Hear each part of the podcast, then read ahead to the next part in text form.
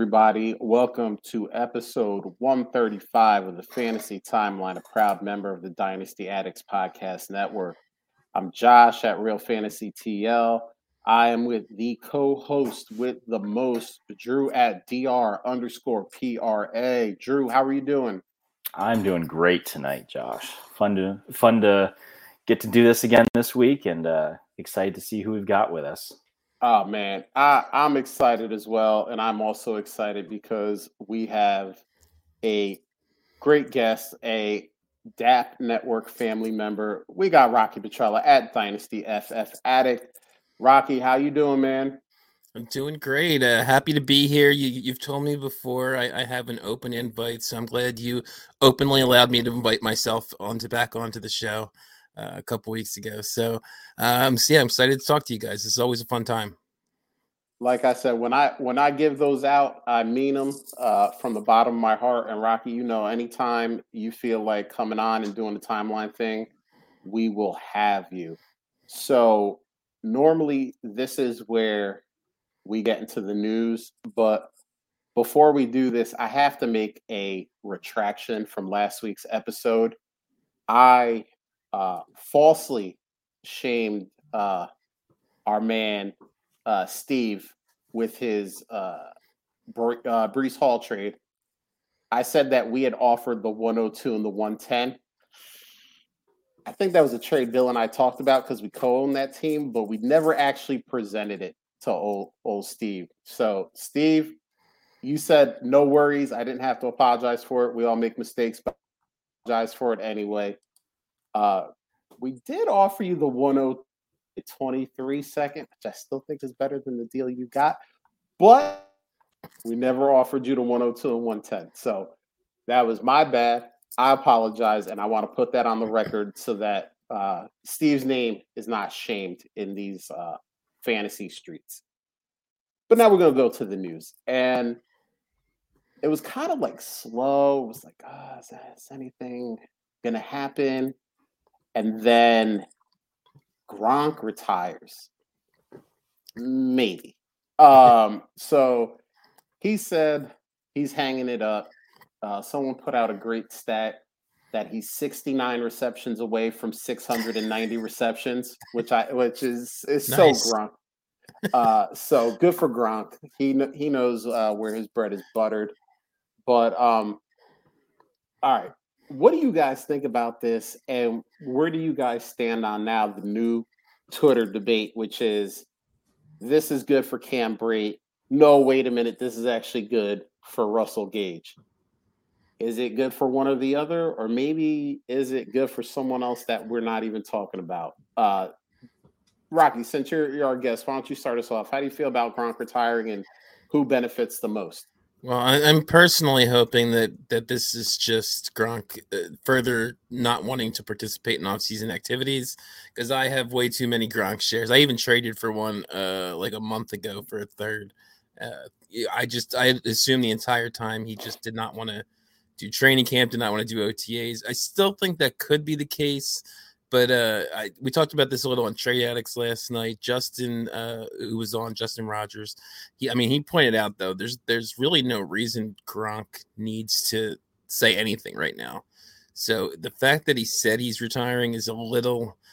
I still think there's a chance, but he kind of convinced me that it, he really might be done for this year, uh, unless uh, you know, unless Tom is desperate and, and and gives him a call later uh, I think this right might actually be a real retirement. So, not great for me personally, but uh, I, don't I don't think it really helps Brate that much. I mean, obviously he's the lead tight end now, but uh, someone I saw a tweet someone put out today. He it, like there was like five games without Gronk last year, and I don't, I don't think Brate had more than like two receptions in any of them, and uh, I don't even know if he had a touchdown in any of those games. So uh, I, I think it probably helps just probably helps funnel more to Evans and Gage uh, more than it would have been already. You know, Godwin's going to be missed early in the year, so I think Gage might be the be- the biggest beneficiary actually.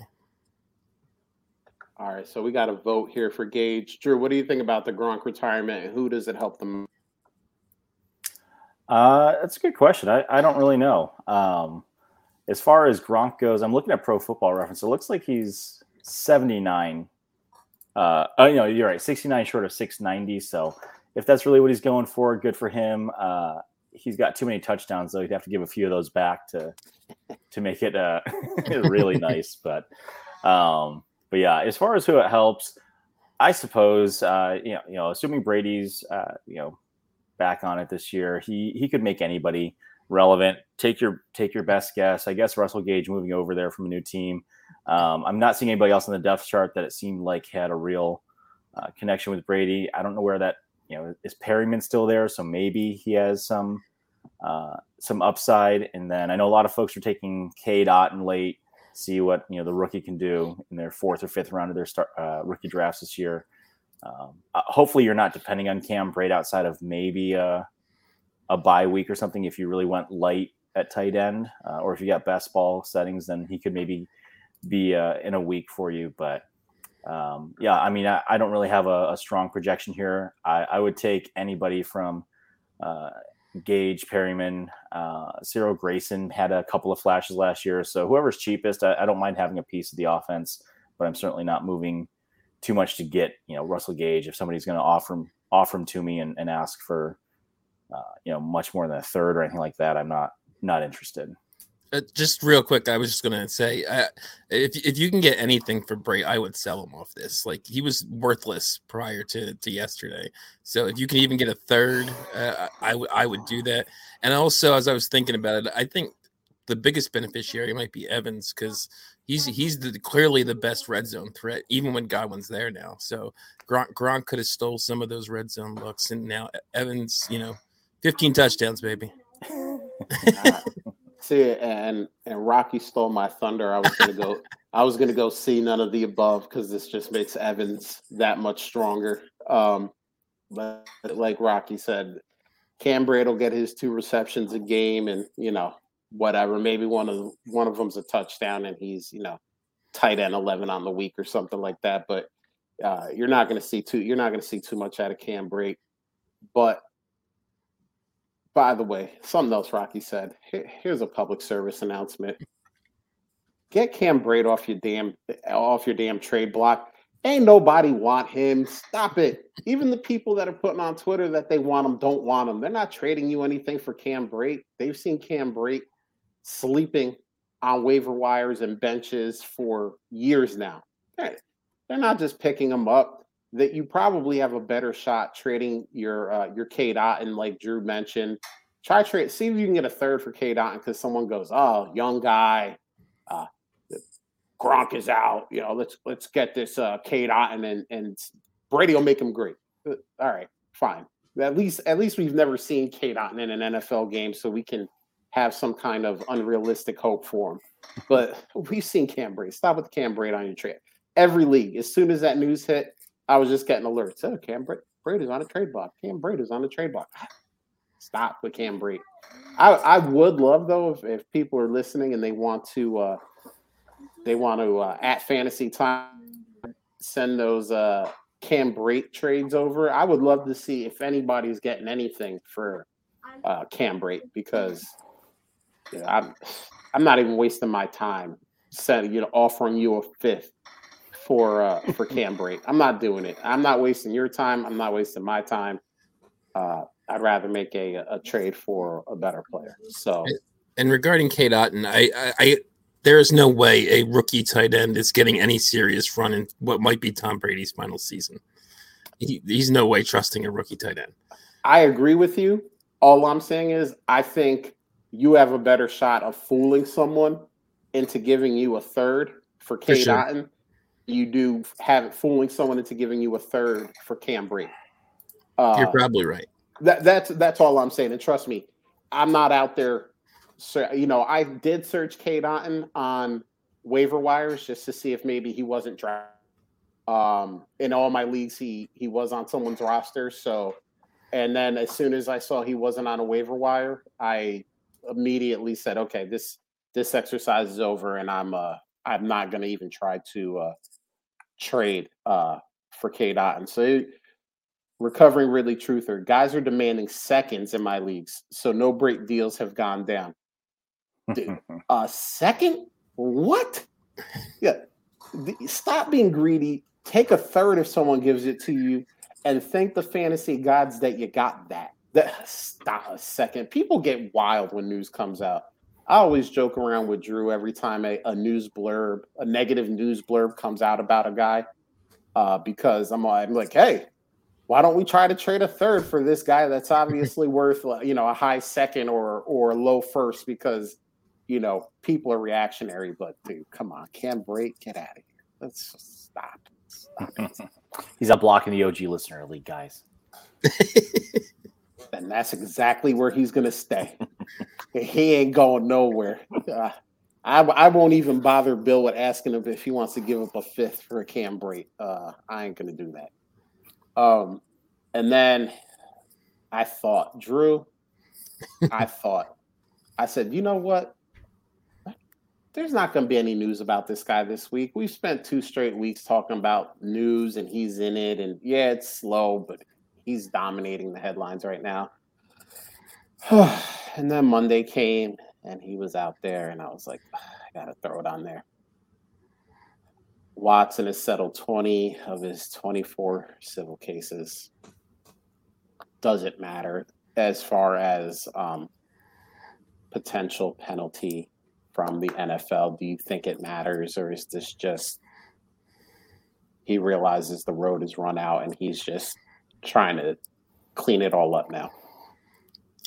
I think it probably doesn't matter that much. I it may make it easier because, especially if they settle these other four before like training camps or preseason games start, just with it being more out of the limelight, not talked about anymore, it may make it easier to not like the way things were trending. Uh, you know, a couple weeks ago, it seemed like it was. I was starting to think it was almost guaranteed he was getting the year, but if this starts sort of fading into the news cycle and, and people aren't really talking about anymore, it might make it easier for them come August to be or or July to be like, well, he's getting eight games or something like that, rather than than feeling the public pressure to do to do the full 17 game season. So uh, that's the only thing for me, and, and I do think it has had an effect in the market. I think there's already people like his value has gone up because of this, like.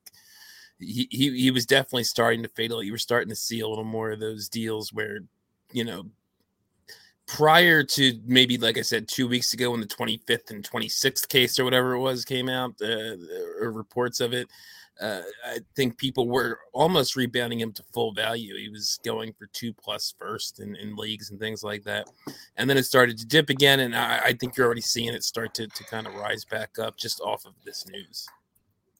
Uh, what do you what do you think about this? Do you think uh, settling the overwhelming majority of his cases, you think this will mean anything for uh, potential punishment from the NFL? I have no idea. that's a short answer. Yeah, that's fair. Uh, that's I'll fair. I'll take uh, I'll take a shot at maybe sending a few trade offers now.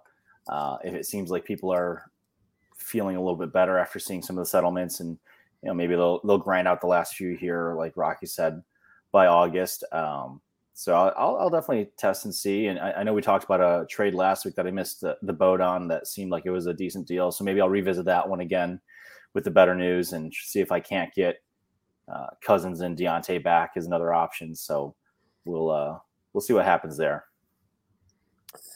Yeah. Um, honestly, th- this is you know, I actually saw a news blurb that said that uh, the NFLPA would fight for uh, Deshaun and actually maybe even fight this in court if the league suspended him for a year or more. Uh, so that could kind of be an interesting dynamic if the the players association gets involved. But you know, at this point, I'm kind of with Drew. Every time I think I have a handle on this, new information comes out, and at this point, I'm just kind of like, I'll wait until Roger Goodell has his uh, his press conference mm-hmm. and, and, determines what the punishment is going to be, and then see uh, any potential fallout after that. Yeah, I mean, the one point the NFLPA would have is, is is this that much different than what Robert Kraft was accused of a little while back, and he wasn't suspended from the league for a year, but he's yeah. he's know, a super rich white guy, so who knows? Yeah, it, and you know that's a really fair point. Um, obviously when you run a league, you essentially, as commissioner, are working for the owners. Right. So uh, that's a much trickier place to be when one of the owners is uh, accused of, you know, I don't want to say similar things, but kind of similar things. You know, I'm not. Yeah, it's to, not exactly the same. I'm I'm not trying to get into Twitter fight body about this. Somebody will hear it and go, "It's not the same thing." And let me tell you 47 reasons why. I I understand that, but there are some similarities, and um, nothing really happened. You know, and actually that that case blew up for what two or three weeks, and then all of a sudden it was kind of like we didn't hear anything about it anymore, and we're not talking about it anymore. Um, Deshaun Watson, this, has been going on for I mean we're going on two years now, so um, yeah, it'll be it'll be interesting. And, and again, recovering Ridley Truther, what a good question. Are you seeing a lot of Watson owners kind of already planning on punting 2022 so they're content holding or want top five prices with the recent news? I mean, honestly, I think if you were planning to hold Watson uh, through 2022, uh, figuring that there was going to be a year long suspension, you were going to want top five prices no matter what. Because if you're punting the season and you believe that Deshaun Watson was going to be suspended for 17 games, that's a zero every week. And that helps when you're punting a season, when you got a guy scoring you no points. Um, that you know when he's out there and he's at his best is you know a top five to top eight quarterback in the league and he's getting you a zero every week. That's nice. Um, so I, I don't know if this news really changes much because you're either going to still holding him i mean who knows? May, maybe this lessens his suspension from a year to 10 games and you get seven games of deshaun watson but that's still 10 zeros that you're just kind of putting in the bank as you roll towards a possible 101 um, so i think either way you're still you know asking for a lot if you plan on trading him because if not you're just you're going to get a bunch of zeros and that's going to help you out in your cause. Uh, you guys have any uh, any thoughts about this? I'm looking at uh, dlf trade finder right now and what a difference a day makes. Oh man we got all right you have to give us pre okay. uh pre-settlement trade. Three days ago on the 19th okay in a 12 team actually let me i let me just double check that i have the right i think it's got all the right settings in here yeah 12 team super flex um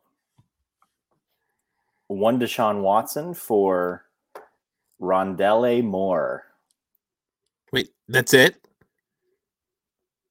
that is it Oh wow. from three days ago all right well, Um, drew drew just said something that's going to make me take the rest of the episode off so you guys ha- handle this business yourself i can't even we're gonna we're gonna go a couple Insane. We're going to go another day earlier. So on the 18th, we have Deshaun Watson in exchange for Nick Westbrook Ekine and the 2.02. Oh my god.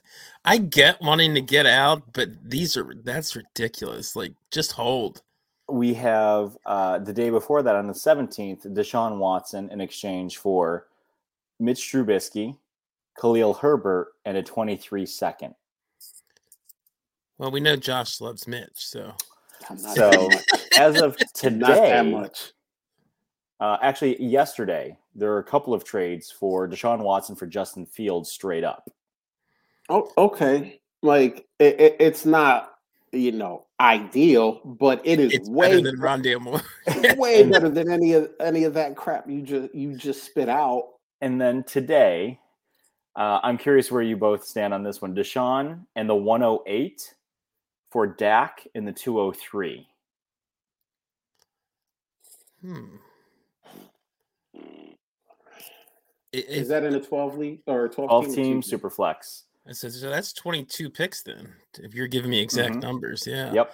So I guess they haven't had the rookie draft yet. Uh, I I think I would take the Deshaun side, but I've been generally kind of more uh, willing to take on Watson than than a lot of people are since the since, kind of since the beginning of this because the NFL wants them to come. That's why I don't necessarily think it will be a year. I think at one point the optics of it were looking like they'd have to give him a year, but I think they want him back on the field. So I, I think if you can withstand a half a season or so of no Deshaun Watson, I would take I would take Watson in the 108. I'd rather straight up. There's no issues. I'd rather have Watson over Dak. So uh, I'll take the the uncertainty tax and and take the 108 over the 203. See, I, and I, I think I would take the Dak side because you're only dropping what five picks, Mhm. 108 to 203. Oh no, I'm sorry, seven, Seven, picks. Seven. yeah. Seven picks. Um, we we're we're just making. I think if Deshaun was still in Houston, I think this is easily the Deshaun side. But I'm making a lot of assumptions that Deshaun just wakes up after. I mean, a year plus suspension. We don't know what the suspension is going to be. And he's just going to be the same old Deshaun, who, by the way, has never been on a team whose number one receiver wasn't DeAndre Hopkins. And he's just going to be that dude. I I think he's going to be pretty damn good. Uh, so He's But- got David Bell to throw to now, though, Josh. Yeah okay cool cool cool um so he's got um he's got amari cooper and a lot of unprovenness on a team that i still think is going to run the ball a lot i don't think you have nick chubb have kareem hunt pay Ernest johnson a little bit of money and then just go nah we're going to throw it almost 700 times a season I, I mean maybe you do that but i don't think so so it, it'll be interesting. So I think besides, you know, whatever the suspension is going to be, I still think there are a lot of other uncertainties to Deshaun Watson. Uh, so I think I take the Dak, but it, it's not like it's not a smash. Take the Deshaun, uh, the Deshaun side or the Dak side. Because when you said that, I thought I was like, man, Yeah, I'm with you, That's- Josh. There's there's tough. a, a hidden 3.07 on here that I didn't mention because at that point it's it's a third, but Yeah, on, which, um, on which side? on the on the Deshaun side. Okay, that so doesn't change anything. I think it I'm doesn't with change you, anything. I was just curious to see where people were were valuing that, especially the- if I feel like I'm a strong 100%. contender this year. I guess you can make a point if, like you said, Rocky, if you think you can weather half a season, but that's still not guaranteed. So I think if I'm looking at uh, what I would typically consider a contending roster, I'll take Dak and then you know hope I can scoop like Isaiah Spiller or somebody like that at the 203. You know, add to my running back depth, um, maybe get some value back there. So I like that one. That, but I I just love seeing that the value is going back that way, and then you know, recovering Ridley truther here. Uh, I'm sure he knows that Ridley market really well. Yeah. um, but yeah, to think like, yeah, you you couldn't. Yeah. Yeah. That's I got crazy. a second for Ridley earlier in the offseason. I was thrilled about that. Like it, it was tough to get a second for Ridley. Good for and- you. Good for you. Because I, I I wouldn't have even given you the change out my pocket for Ridley. so good for you getting a second. Uh, I'm, you get a clap for that because that's a that's a good one. All right. So through the news, let's go are. right right to the timeline. And first one here is from Scott at Scott A Ferguson one. What is the value on Zach Wilson right now in Superflex Dynasty?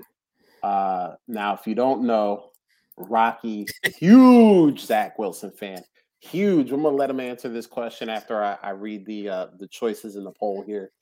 A, a 23 mid first, a 23 mid first and second, less than a 23 first, or wouldn't touch him. Now, Rocky's probably going to say three first, but Rocky, you can only choose from those four options. Uh, Zach Wilson, Superflex Dynasty. Where do you got him at? Uh, this is easily wouldn't touch him for me. I don't know if I'd give a 23 second for him, but uh, I I pro- I probably would give a 23 second. But uh, I I would not give a 23 first for him. I I, I you know uh, you're joking, but you know I I have no interest in Zach Wilson. I I this before he even played a game, I thought he was not very good. I've been trashing him since the since the draft last year. Uh, I I don't think he's a very accurate quarterback. He he had decent accuracy numbers his final year in terms of percentage, but it, watching him play as the amateur scouts we are, Josh, uh, it's it, almost every pass I saw it, back in this last year of college. I watched like I think like six or seven uh, games, uh, cut ups of them, like cut up games, uh, and even when he was completing passes, guys were reaching behind him. Guys were wide open and having to grab balls like above them, behind them. I, I don't think he's very good. Uh, I think he tries to to to do too much sometimes, and I don't think he's gonna. I don't think he's gonna last throughout his rookie contract. They, they've set him up so well, and I still don't think he's gonna perform. Uh, I've I've learned my lesson from Drew Lock. I don't care what the weapons are around you. So I think he's I just do not think he's very good. I want no parts of him. I have him on no rosters, and I probably never will, unless so, he starts looking like Justin Herbert in year two or something. So Rocky, you and I, I love debating with you, but you and I have had very similar stances on Zach Wilson. I was saying before last year's draft, everyone was talking about him at QB two. I said he's probably QB four, and I honestly lied because I underestimated. I had Mac. him at five. I, I, under, I underestimated Mac Jones, and he should have been quarterback five. But I thought, I said, all right, I, I watched Zach Wilson play for the Jets, and he did have you know flashes of brilliance. But I said, man, that that price is going to depress, and and then I'm gonna I'm gonna get me a couple shares, you know, just to just to hedge my bets. And then the Jets had to go out and like be like a competent NFL team. they draft Garrett Wilson. They uh, they get more offensive line help for them. I mean, they really have built them up. And now all of a sudden, the value doesn't depress because now we're like, well, now he has Garrett Wilson and Elijah Moore, and Corey Davis is probably the wide receiver three, which like if the wide receiver three on your NFL team is Corey Davis, you're not mad about that. You're like, okay, this is this is good. You know, they uh they sign CJ Uzomah and Tyler Conklin, who are competent tight ends, not, you know, you know, they draft Jeremy Ruckert, who I think is an interesting prospect. And I'm like, God, you know, they obviously they take Breece Hall. Like they've they've really loaded up around this guy. And, and everyone in fantasy world is like, well, look at all the weapons. Like you said, the Drew Lock argument, but a lot of people don't buy into that. A lot of people go, well, it can't be bad because everyone else around him is good, which we all know is, is false. Yeah, and Zach Wilson has the bonus of being the number two pick of the draft. Lock was a, was a second round pick, so people there were some people in the NFL and in in the fantasy community who thought higher of Zach going in than they did Drew Lock, which makes it easier to uh you know to kind of prop him up now.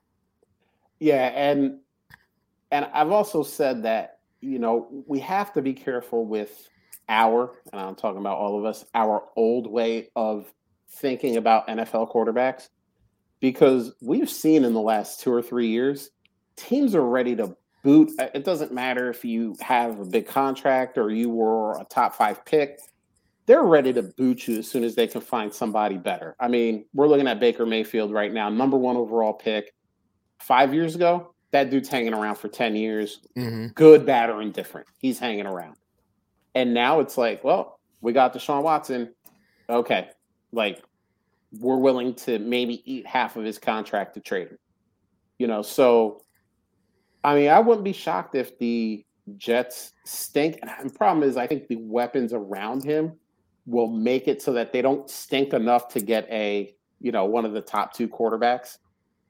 But if uh, I'm just throwing a name out here, I don't think this is really going to happen. If Aaron Rodgers all of a sudden gets just disinterested in Green Bay, he says, "Trade me. I'm not doing anything until I get traded. I'm not talking to you. I'm not coming to camp. I'm not doing anything." Like, and Zach Wilson is is average or below average. They might go, "All right, here, um, we'll cut this guy or have this guy sit on the bench for three more years. We'll trade for an Aaron Rodgers, and we'll, you know."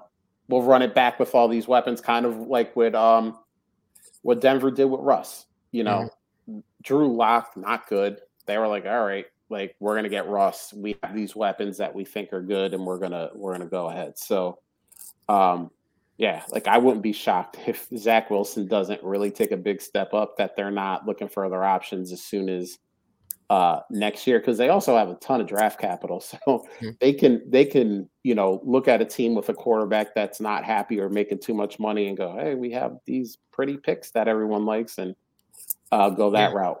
And we saw it happen with with Josh Rosen. We saw it happen with Dwayne Haskins. Rest in peace. Yeah. Uh, but I mean, neither one of those guys made it through the rookie contracts. You know, starting. So Yeah. So, uh, what do you think, Drew? Uh, what what what would you give up to uh, to get yourself some Zach Wilson? if I have multiple firsts next year, I would I would consider whatever the latest one is. So if it happens to be, you know, what I think is going to be in the back third, uh, I'd give up a couple seconds. Again, if I have multiple seconds next year, um, I, would be willing to to take that bet. Um, I'm looking at again some trades here and looking at you know what which of these would I do? You know, would I give Zach Wilson in the 208 this year to get Daniel Jones in the 205? Probably stick with Zach Wilson and hope is the 102 in the NFL draft. Maybe he gets a little bit more more time. Um, there's another one here that I think would be fun for Rocky, Zach Wilson in the 109 or Jalen Hurts this year. Oh, I would take Jalen Hurts so easy there. yeah, I don't, I don't, I don't even like Jalen Hurts, and it's Jalen Hurts. I, I like Jalen Hurts more than not just because he's an Eagle. I just I, I think he's going to improve passing. We've talked about this before, and uh, Josh Josh Allen. Yeah, yeah, I was waiting for that. But yeah, and, and even if he doesn't, I think he, I think he's going to be. I think he's likely starting in this league longer than Zach Wilson is. Yeah. There's another right, one down so, here that's pretty good. Zach Wilson in the 301 this year to move up to the 203. All right, that's a little disrespectful. I, I, um, like I said, I, have been on record. I'm not a huge Zach Wilson guy, but that's a little disrespectful. It is. I've got him on a couple of rosters, so I, I think I'm I'm definitely hoping he shows some potential early on. Uh, I think uh, Saleh will have the defense in a better spot this year, and maybe he won't have to do as much as he had to do in college, like Rocky was talking about. So maybe he'll be able to rein it in some, and uh, you know they'll be able to cover up some of those uh, issues that he's had. And you know we've seen uh, plenty of guys that seem like it seemed like they've been getting better coaching, and maybe quarterback coaches or offensive coordinators are getting smarter over the last few years and adapting to some of these young guys coming out. Um, so yeah, so I, I think uh, you know in the right situation, I don't know what the right context would be for my team to feel like I've got to give up a, a, a, mid to late first next year for Zach Wilson, but I don't think it's out of the question that I'd, I'd find myself in a place where I'd be willing to do it. Um, but I think my preference would be if if I could get, trade two seconds next year for him, I'd feel uh, I'd feel okay about taking that risk on.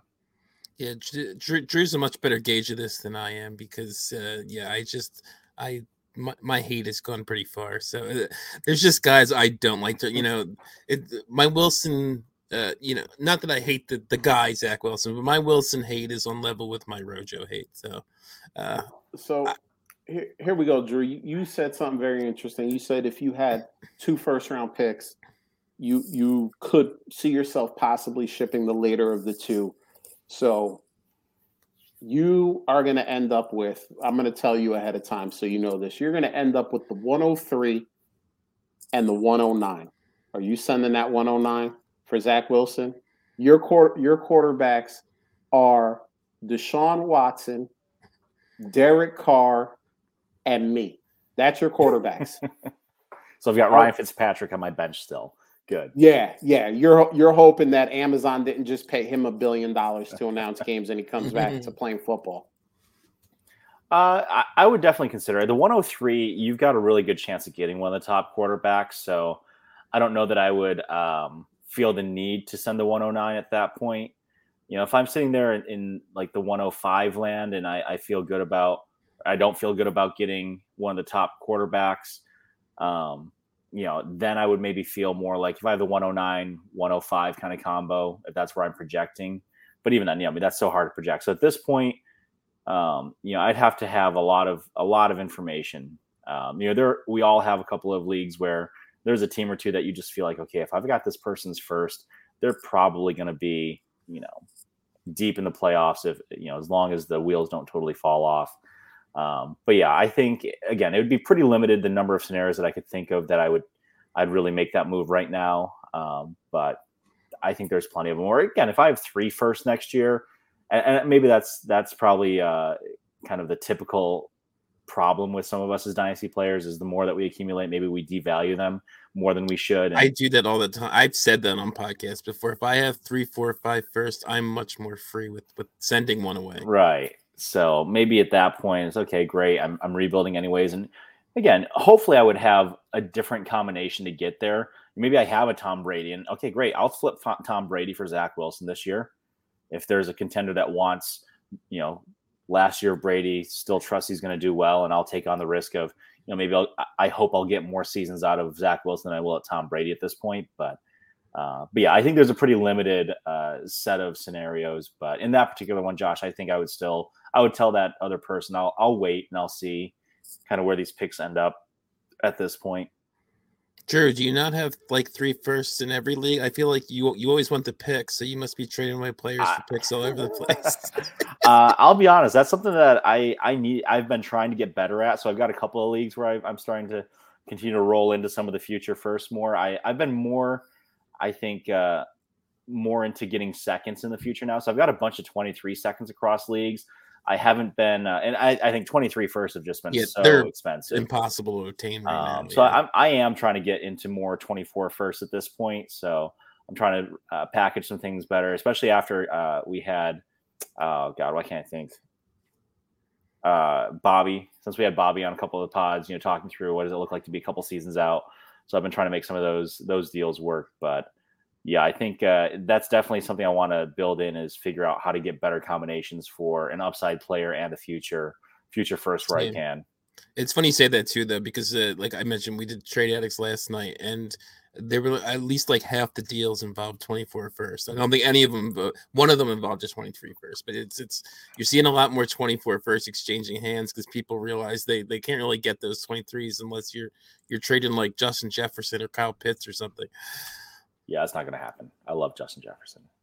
so it sounds to me, Drew, like you are trying to uh, to lighten your load on some of the picks. So we'll have to we'll have to make some deals where you you give up some of those fancy picks that you're uh, you're not a fan of anymore, and I can give you some of those uh, some of yeah. those points that you're looking forward to. So I'll, I'll, I'll hit you up after the show. We'll make we'll make some deals where I can lighten your load on the picks a little uh, bit. It's the problem with co-managing in multiple leagues. so um, all right, that was that was a good one.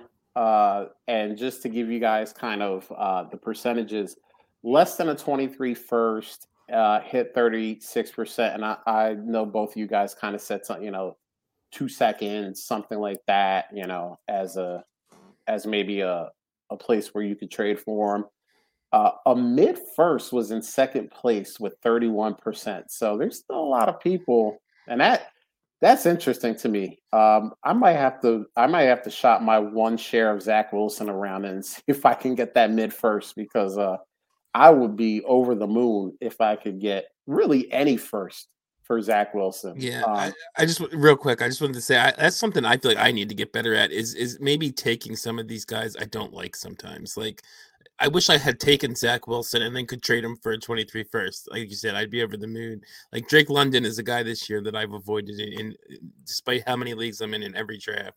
I feel like maybe I should have taken him and maybe I can get, you know, I could trade him for uh, if he starts off hot, trade him for a 23 first or something like that. But, yeah, I, am with you. I don't, I don't have no Drake London. But there's either. people that love him. There's people. Oh no, I know there's people that love him, and so they you could, take them to trade them to them. I should be doing that more. You, my biggest fear about that is I'm going to take a dude I don't like, and then, and then never be able. You think you will? and, and, never be able to get a trade done for him because I'm going to be like, well, don't you love him? Here, give me all this stuff, and they're going to be like, no, and I'm going to be like, all right, can you give me like a little bit less? And it's just going to be this thing where I end up with a guy I hate and I don't get anywhere near the return I thought I was going to get. And then I'm doubly pissed off. So, oh, yeah, I've done that on Facebook Marketplace a few times. Holy crap, this is a great deal for this couch or this thing. That's way undervalued. Let me, I'll just put it in storage for a couple of weeks. I'll, I'll repost it, let it recycle, and all of a sudden I've got a bunch of shit in my Extra shed. couches. Uh, I interrupted you uh, reading the poll off there, Josh. Sorry about that. No, no, that's cool. um, so again, a, a 23 mid first came in in second place at 31%.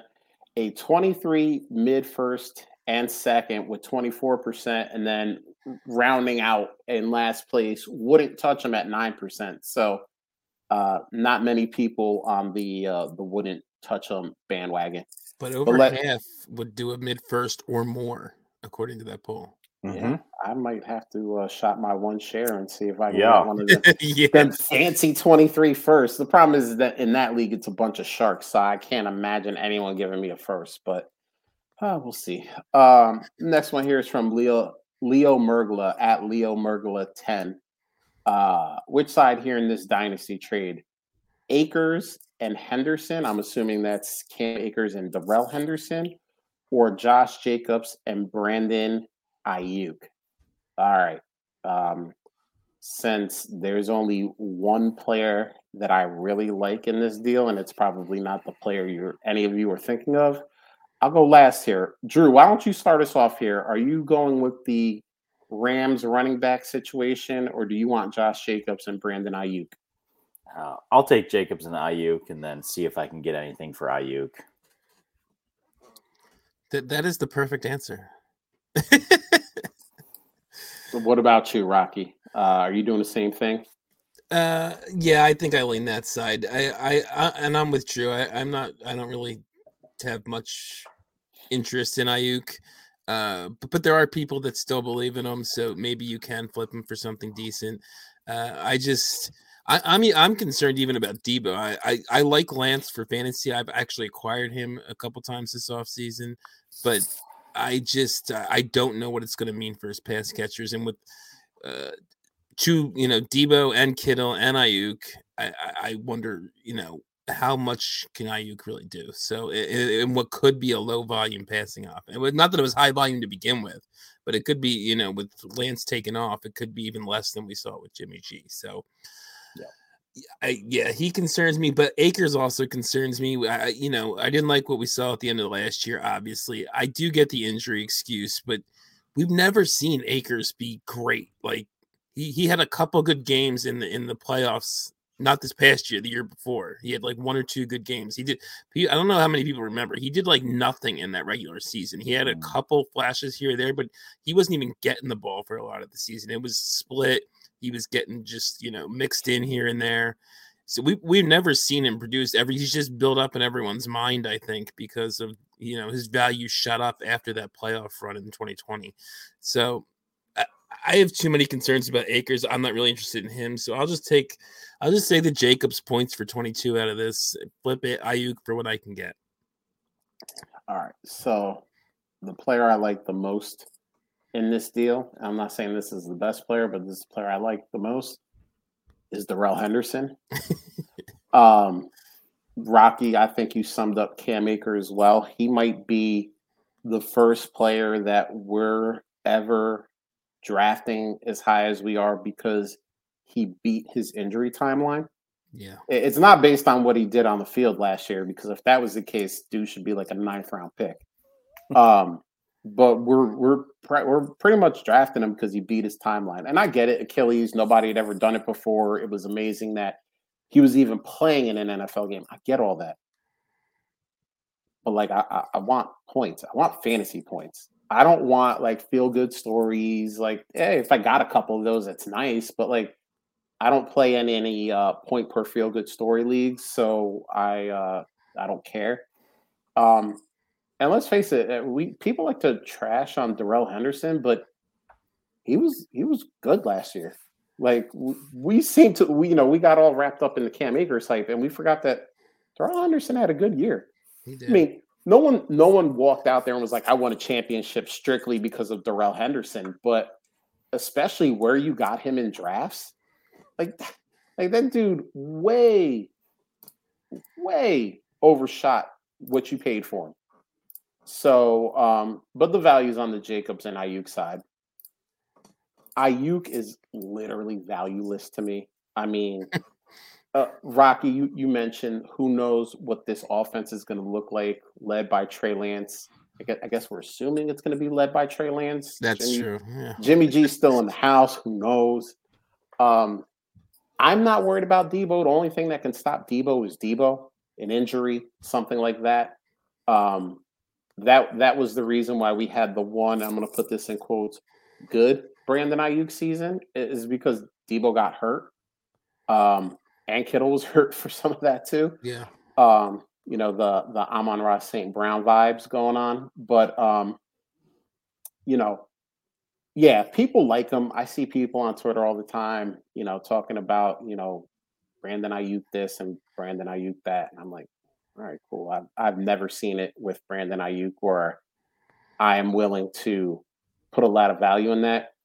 Josh Jacobs values the press because the fifth year option didn't get picked up.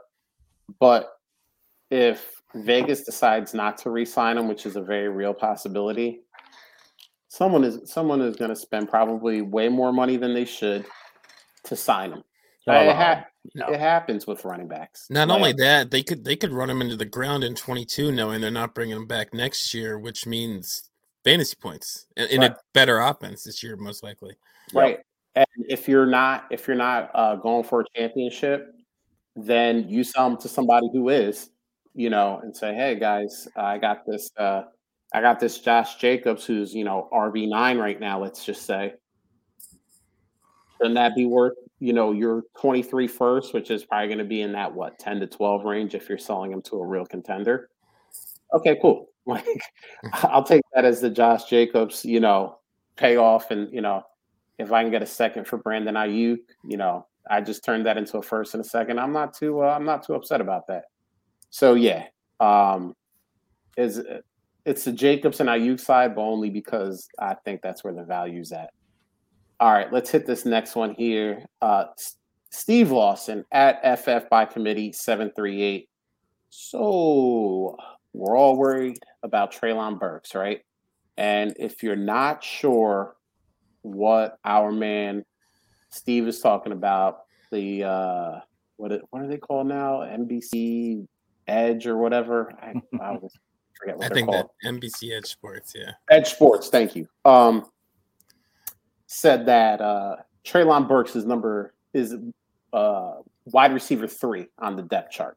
So he's behind um, Robert Woods and I think uh, Nick Westbrook-Ikhine, if I remember the depth chart correctly. Um, it shows you how much depth charts are worth in June or July. Yeah, June and July. I'm probably on like two NFL depth charts because no one cares. They, just, they write names in there. They don't care. Like Tom Brady is probably like QB three on the Bucs depth chart right now. Like, but the, and I was with you guys earlier. You know, I always text Drew, "Hey, maybe we can get this guy for a second. And as soon as that Treylon Burks thing came out, I texted him and I said hey, maybe we can get Treylon Burks for a second in this league where we uh, where we co-manage a, a team, because we you know everyone brought this up. We saw this with Justin Jefferson. He was behind Bisi Johnson, if we if we can remember back that far. But someone really pulled a receipt, and I, I thank him for it. The last guy that we were a little bit worried about in Tennessee, AJ Brown, there was a blurb where he was the wide receiver three on the team. So, God, let's stop. It is what, June 22nd? I literally don't care if a coach says he hates a dude that he took in the first round. Comes out on a podium and says, I hate this guy. If I liked them beforehand, I'm still going to like them until training camp starts and we see camp battles and maybe a preseason game or two all of a sudden, if Treylon Burks is playing with like the third team in the third quarter of, of game one or game two, okay, now now I'm scared. Now I'm like, oh, okay, this didn't go the way I expected it to. But if I see Treylon Burks lined up with, uh, I'm not sure if Robert Woods will, he probably won't play any preseason, but Nick Westbrook-Ikhine, because he's apparently the wide receiver two on that team right now. If I see those guys lined up as the starters in game one for, you know, the the one series they're going to play.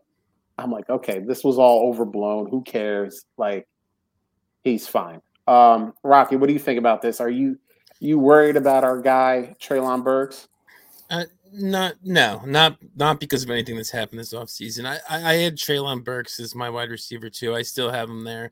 I, I do think there is some bust potential. Even having him as my two, I do acknowledge he has maybe some more bust potential than, than some other guys. Like I think I think I have Olave lower, but I think he's a safer guy. I think he like the floor of Olave is probably higher than the floor of Burks, but nothing's changed this offseason. Nothing's changed for me this offseason just because of these reports. I don't I don't put stock in any anything you hear out of the offseason pretty much uh, especially um, from coaches but even stuff like this where you're hearing just some stuff from from you know beat reporters you know he dropped some passes or or he's got you know he had some conditioning issues because of asthma I, I, don't care i mean i'm sure he had asthma in college too so i'm mm-hmm. not i'm not that worried about it he he performed pretty well there so uh, until like you said and even preseason like if he performed poorly in the preseason, I wouldn't even care about that as long as he's running with the ones or the two. Like the only way I'd be worried about it if he's playing in the fourth quarters of preseason. That's the only thing pre- even preseason matters to me is if you're not playing anywhere near the starters.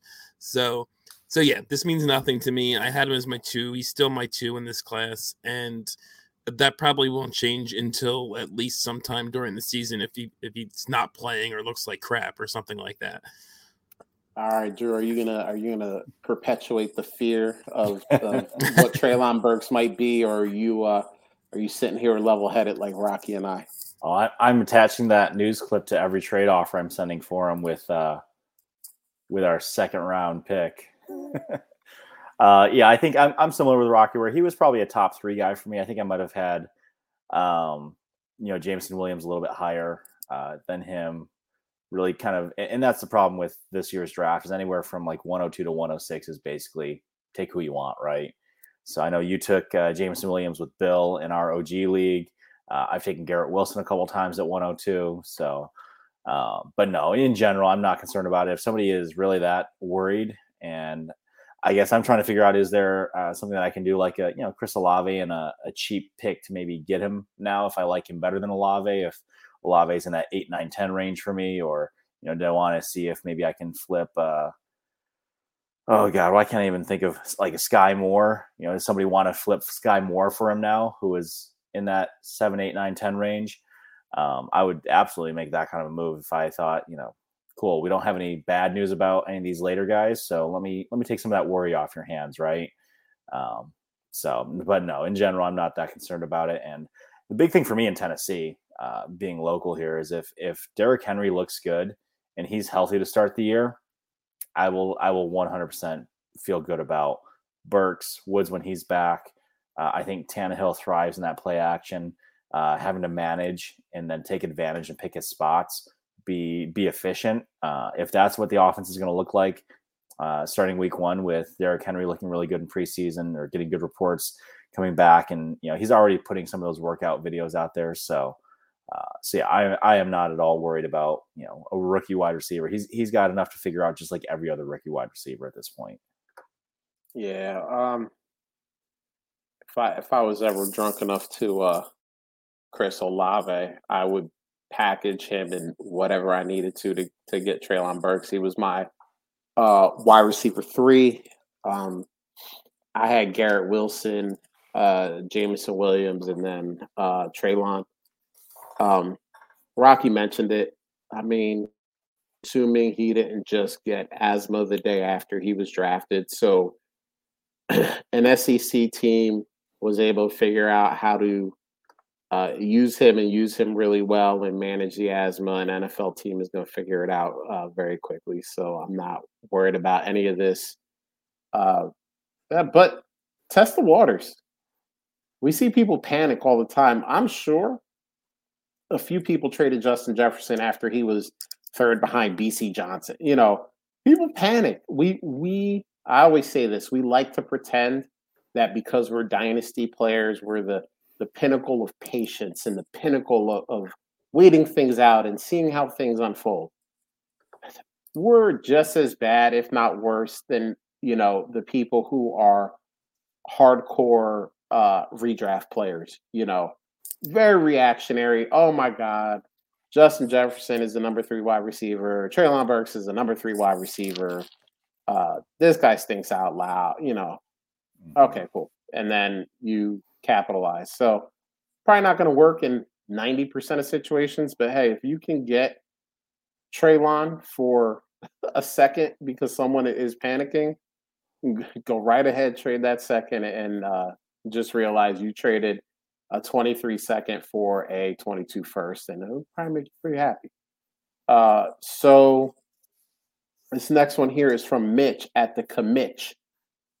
And this one says, All right, fantasy football experts, I need your absolute best advice to win my home league this year. Don't hold back. Ready to bask in genius. And he said the word genius. So uh, that means that Rocky has to go first. He is our he is our head genius. Uh, what is what is your best advice for Mitch, the commitch, to win his home league? Well, first of all, I'm no I'm no genius, but I, I kind of took this as I assume we're talking redraft here. Uh, yeah, probably, sure. probably. Um, yeah, I, I, mean, I mean, in terms of redraft, I, my best advice I would say is is to to go hero RB. Uh, I, I, would get one of those stud running backs and then load up everywhere else. Get yourself an elite tight end. Uh, I, I think that always helps. And uh, so that's kind of my general advice. One running back, uh, fade, fade your RB2. RB2s generally don't matter that much unless you somehow luck your way into two studs. So uh, load up at receiver, load up at tight end, draft your quarterback late. And uh, more specifically for this year, when I saw this question, this popped into my head. Try and load up on the AFC West because I think you're gonna. There's a ton of good offensive players there, and they're all gonna be playing each other six games a year. So I, I think that's a that's a good strategy for 2022 if we're talking redraft. Is they're gonna uh, they're, and none of those teams have great defenses. Uh, San Diego kind of beefed up a little there. Uh, San Diego, I just call them San Diego. Los Angeles beefed up a little bit. You guys didn't even call me on it. Uh, you guys. I was like, gonna yeah, let you ride with it as long as you wanted to. Sounded right to me. I still right do that. I still mess up Washington. I still I still mess up the Raiders. Uh, I do know they're Las Vegas, but um, but yeah. So I would I would say load up on, on NFC West players, and you'll probably get a lot of points there because I, I expect a lot of shootouts. Like I said, none, none of the defenses are all that all that either. So uh, I like that hero RB and the AFC West. So Rocky is our guest genius, our resident genius. Drew, why don't you go next and um, help Mitch out here? Yeah, for redraft, it's it's interesting. Um, I think for redraft, I ascribe to uh, a little bit of what the Rotoviz guys, those folks over there, do for some of their higher stakes leagues. Uh, they are going pushing more to zero RB, and again, depending on what the rest of your team or what the rest of your league does. We just talked about a guy in the AFC West that's undervalued that will probably have a, a decent year this year. So if you can get guys like Jacobs, or I think we talked about Montgomery a little bit uh, last week, and that I am totally fine in redraft rolling with one of those two guys in my RB1 this year and then kind of loading up in depth and seeing what you can put together after that. If that means that you're going to get four or five really good wide receivers. And then, of course, depending if you're in, you know, two QB, super flex, one QB, um, that'll kind of adjust where you take your quarterbacks. If it's any kind of a two QB or super flex, then I am, I am definitely in the camp of I'll take one of the elites if I can get them early on. If not, then I love Rocky's idea of taking an elite tight end, depending on what your scoring looks like. And then I'll load up on those wide receivers and I'll, I'll ride with the, the variability throughout the year, uh, ride the bye weeks. And then, yeah, I'll take those running backs. If I can get Jacobs or Montgomery in round seven, eight, something like that as my first running back, and then uh, I'll feel good about that rolling into this year with whether it's the competitive nature of that that division in AFC West or you know, a guy like Montgomery who just gets undervalued each year because, you know, the Bears suck. They haven't done anything to help his line, et cetera, et cetera. Cool. I'll take a, a borderline RB1. And then, like Rocky said, I'll, I'll load up on three, four, five other, you know, RB2 guys or guys that are an injury away from being relevant for some of those weeks. So I think some of that even is, is kind of where I am in the, in the fishbowl as well. You know, the third round reversal kind of throws a wrench into things, but, um, but yeah, I'm not taking a, I don't plan to take a running back um, in any of the first three rounds, unless there just happens to be some sort of screaming value there that everybody else misses, but probably not in this tournament. I, w- I will say in Dynasty, I'm even more inclined to go zero RB this particular year, just because you can get guys, you can get Zeke in like the seventh or eighth round, who was an RB one his entire career, and probably will be again this year. You can get you can get Fournette a little later, you can get Conner a little later. You can get there's so many guys you can get like the veteran guys that might only give you a year, but then you know you try and recycle to the next guy next year. So uh, I, I am moving more. I, I used to be a heavy running back guy. I'm moving more away from that in general, but specifically this year, even if you want running backs, like you can get talented guys later just because they're old. So my my and this works for redraft or dynasty, but I'm to focus this on redraft because I think he's asking about redraft. Exploit the weaknesses, and this is what I mean by that. Both Drew and Rocky talked about hero RB and zero RB. So if Rocky and Drew are in your home league and five other guys that listen to Rocky and Drew are in your 12 team home league, that's seven dudes that are going either hero or zero RB. Okay, cool. Pick up the running backs because guess what? The values are going to be there because these guys are saying, hey, I'm not looking at a running back till round six, round seven, round eight. That's their strategy. That's what they're going with.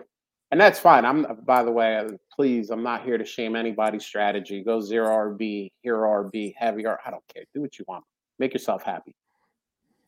But realize that. But also realize, you know, home league is has become a big term. Home home league used to be like guys like us would get some of our family members and some of our friends who you know just played for fun and you know they didn't really know a lot you know maybe one or two other guys in your league knew a little bit something and they would get crazy. But now you hear about home leagues where you know everybody's like a, a trained killer. They all you know they know you know that they want, you know, Velus Jones in the last round. That's their sleeper, you know, guys. So it all, it all depends on what your home league is kind of like. But if you see that, you know, half of the teams in the league by round eight have two or three quarterbacks on their team or have two kickers, you know, all right, hey, guess what?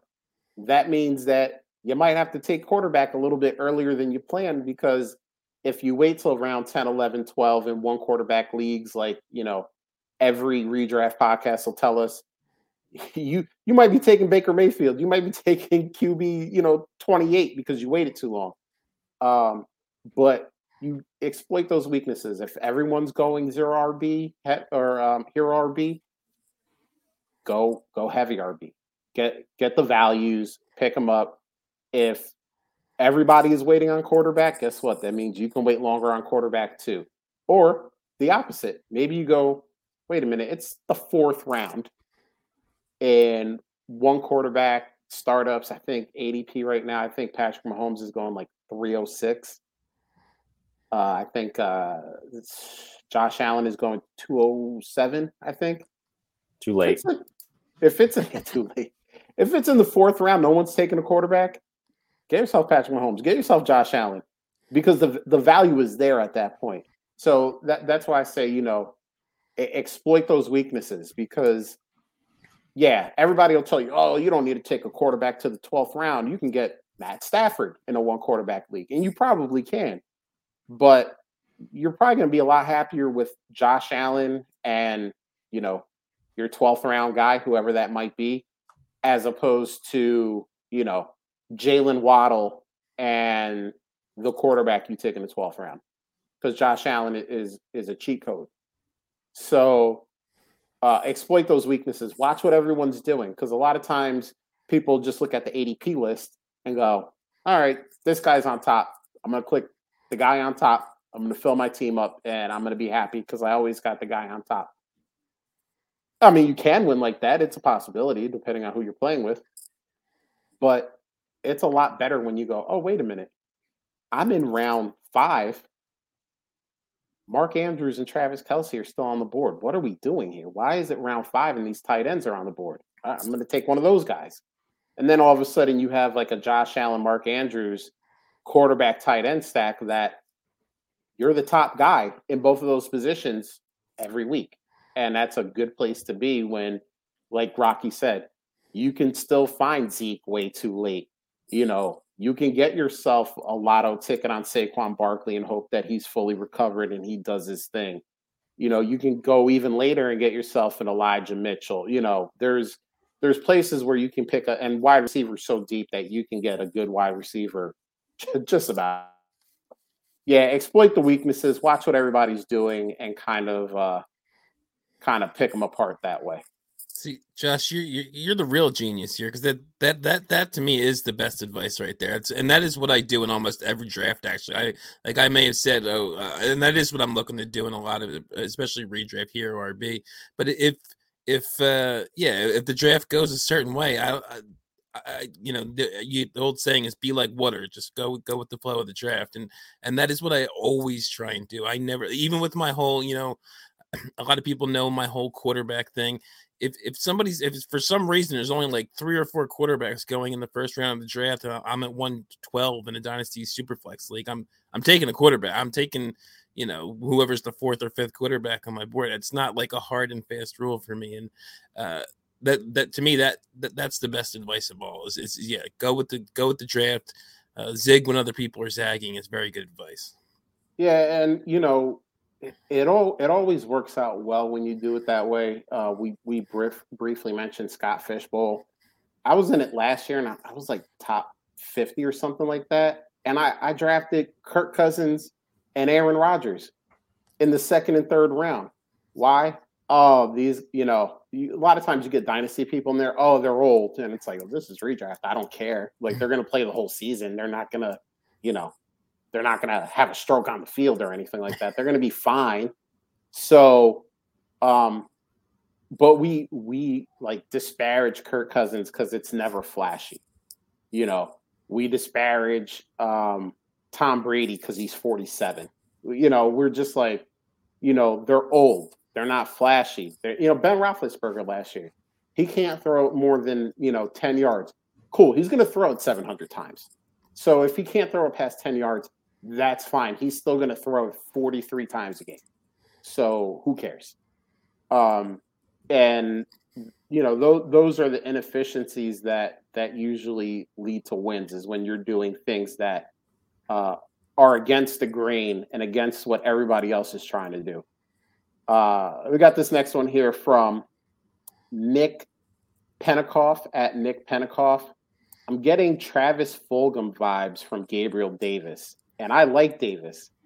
I just think people need to pump the brakes. Jamison Crowder is a better wide receiver than Davis, and I wouldn't be surprised if he's the wide receiver too. I also fully expect James Cook to be pretty involved in the passing game. So there's a lot to break down. We we got a track mention in the year of our Lord 2022. Uh, we got Jamison Crowder in there. Uh, we even found a way to get James Cook in there. So, Rocky, since the first mention was of uh, former Philadelphia Eagle great Travis Fulgham, uh, what do you think about this? What do you think about Gabe Davis? Is he that dude? Is he the the one B to the one A that is uh, Stefon Diggs, or is it maybe a little bit too much hype for uh, for what we're all trying to put out there?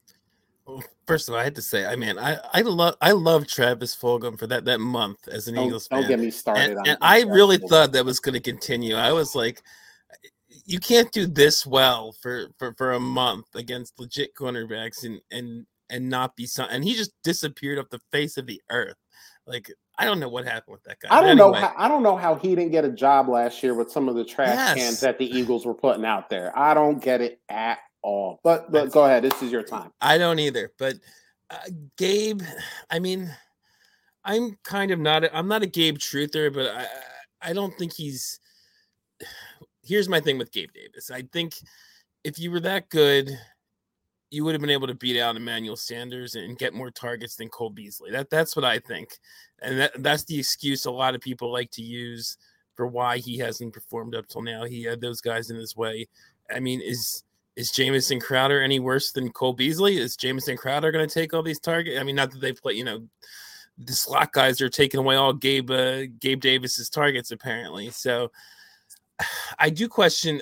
I, am not. I do think he could be good, not great, but good this year, better than he's been. Just because I don't buy the James Cook narrative. I, I don't think he's going to get a ton of targets. They've never really targeted the running back. I know it's the narrative seems to be that that's what they want. They signed, they tried to sign J.D. McKissic. They thought they had. I still, I still don't think it's going to go as well as people think. Uh, James Cook is another guy I've been off of this whole draft season. So I think by default, Gabe almost has to be better than he's been, just because I don't know that Crowder is going to do much more than Beasley did last year. There isn't really a Sanders there uh, this year, so and I don't think they're going to start targeting the running backs like crazy. Maybe more than in the past, but not. But it's not going to be like he's getting Christian McCaffrey targets or something like that. So I, I think he's improved, but I, I, still only see like wide receiver three, which would be an improvement for Gabe Davis. So I, am not a truther, but I do think he's better than he's been. I uh, I don't think he'll be Travis Fulgham though. oh, so he's not going to be that good. All right. Um, so Drew, uh, they're they're throwing shell, man. Drew, Drew's out. He's he's upset that uh, that Gabe Davis will never reach uh, Travis Fulgham levels. Uh, Drew, they they talking trash on your man's. Uh, do you have a rebuttal? I almost deleted this off the, the, the show sheet. um, uh, yeah, I, I don't know. I, Travis Fulgham vibes. I, I don't think so. I think Gabe Davis has been there. Uh, you know, he's lasted longer and been been more notable for longer than Fulgham was. Exactly. His, his, month six weeks. Um, so yeah, I I like him pretty well. Uh, I don't know that I would label myself a truther. I probably skew more toward a truther than a doubter at, at this point. Um, you know, if you're telling me, I, I, don't know who else you'd put in that group. I guess some other names that have been lumped in, right? Amon-Ra St. Brown, Darnell Mooney. Um, you know, between those three, I would probably take Davis before the other two. Um, I could make a case for Amon-Ra St. Brown after some of the work he did last year, but um, you know, being attached to Josh Allen, I think he's continuing to build rapport there. There are a decent amount of weapons. You throw in Dawson Knox now, and yeah, I think to your point, Rocky, I, I expect Jamison Crowder to take over some of the Beasley roles. So depending on the defenses that they're playing, there will be some weeks I think where Crowder will have some some really good upside in, in a PPR league for you. Um, I think Gabe Davis will have to continue to be efficient. He's not going to get a ton of targets, so if he gets four or five targets a game, that's good for him. Uh, and you're hoping that you know one of them is a touchdown, or he's going to have you know two or three catches for 80 90 yards and he'll he'll approach double digits for you. So hopefully gabe davis is not a huge part of building your roster for success this year but uh, I, I, love him as a bye week fill in and then a flex play depending on how deep your league is. I, I, know the one that i'm in with you rocky where we've got to start start like what, four four running backs and no, five wide receivers. Something like three and four, three and three four. and four. Yeah, but there's yeah, 12 I'd, starters also. Yeah, there's flexes. Yeah, yeah. I'd love to have Gabe Davis as my my wide receiver four. Uh, you know, depending on how the rest of my roster looks, uh, even possibly even my wide receiver three, depending on what I what I drafted. So, um, I don't think it, he's. I don't think Fulgham is a a realistic comp for what will happen this year moving forward. Uh, he's done enough. You know, I, I, if anything, I'm probably more worried about guys like Isaiah McKenzie who seem to, you know, find their spots to really shine, whether it's on special teams. If he really emerges as another receiver, then I think he would be more likely to give Gabe Davis a, a harder, harder time. Um, I, I, see re- recovering really truther here. How's the Bills fan feel about uh, Shakir? Uh, Khalil or Khalil Shakir. Uh, I honestly don't know. Another another speedster. Um, we'll see what that looks like. I think he probably starts special teams. I think he and Isaiah McKenzie will probably go at it for a little bit and see what comes out of that. But uh, to Rocky's point, I think Gabe Davis has another has a shot to to level up a little bit and really could be the the wide receiver too. But what does that really mean? You know, week to week, it could there could be weeks where, like I said, Jamison Crowder will really be, you know, the outlet there. I don't know what to expect from James Cook.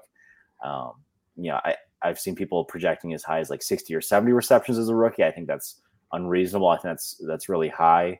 You know, I think he could probably get, you know, 30, 40 targets pretty easy. So two to three uh, a game. But but yeah, outside of that, um, I like Gabe Davis overall. I, I don't have a whole lot to back that up outside of, you know, he had a really good last year at UC. It was, uh, was it UCF where he was? Um, I think so. Yeah. So yeah, I think Josh Allen makes them all better. So it'll be tough to predict outside of Diggs. Um, you know who's really going to be dominating there, and that's that's kind of the, the blessing and the curse of having an offense like that. As you were talking, Drew, it kind of occurred to me something you said there. You know, he could be the wide receiver too. What does that mean? What does that mean? It it kind of makes me think. Reminds me of like we were always searching for that Green Bay wide receiver too. I'm not sure there is going to be anything that that super matters after Diggs. I think it's all going to be split up among all those guys, Cook and and and Crowder and and uh, Gabe and McKenzie and Knox, and I, I, don't think anyone, I don't know that any of those guys steps up to be anything special, anything that we really are chasing after. Yeah, I, will wrap this one up since I, I have no uh, no skin in the game. Nobody from any of my teams was was mentioned here.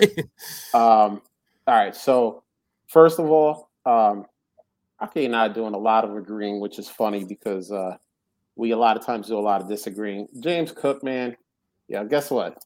If you were looking for your uh your Trey Sermon of 2022, here we go. Dude that nobody had in their first round mocks before the draft. Now uh, he's a part of the Bills. He's got to be good. And it's like, well, wait a minute. If he was so good, why why weren't we mocking him in the first before yeah. the draft? I've called him the low end version of Clyde Edwards-Helaire. Jeez, that's lower, uh, lower rank back, pass catching guy. Everyone vaulted him up because the offense he went to, but that offense doesn't throw lots of running backs. That that's what he is to me. I, I wish we uh, had the capabilities. I would play the GIF right now of the uh, the dudes dancing with the casket on their shoulder because uh, Rock, Rocky just put James Cook in a body bag. But um, yeah, I'm I'm not in I'm not into all this. Hey, let's uh, let's make James Cook a thing.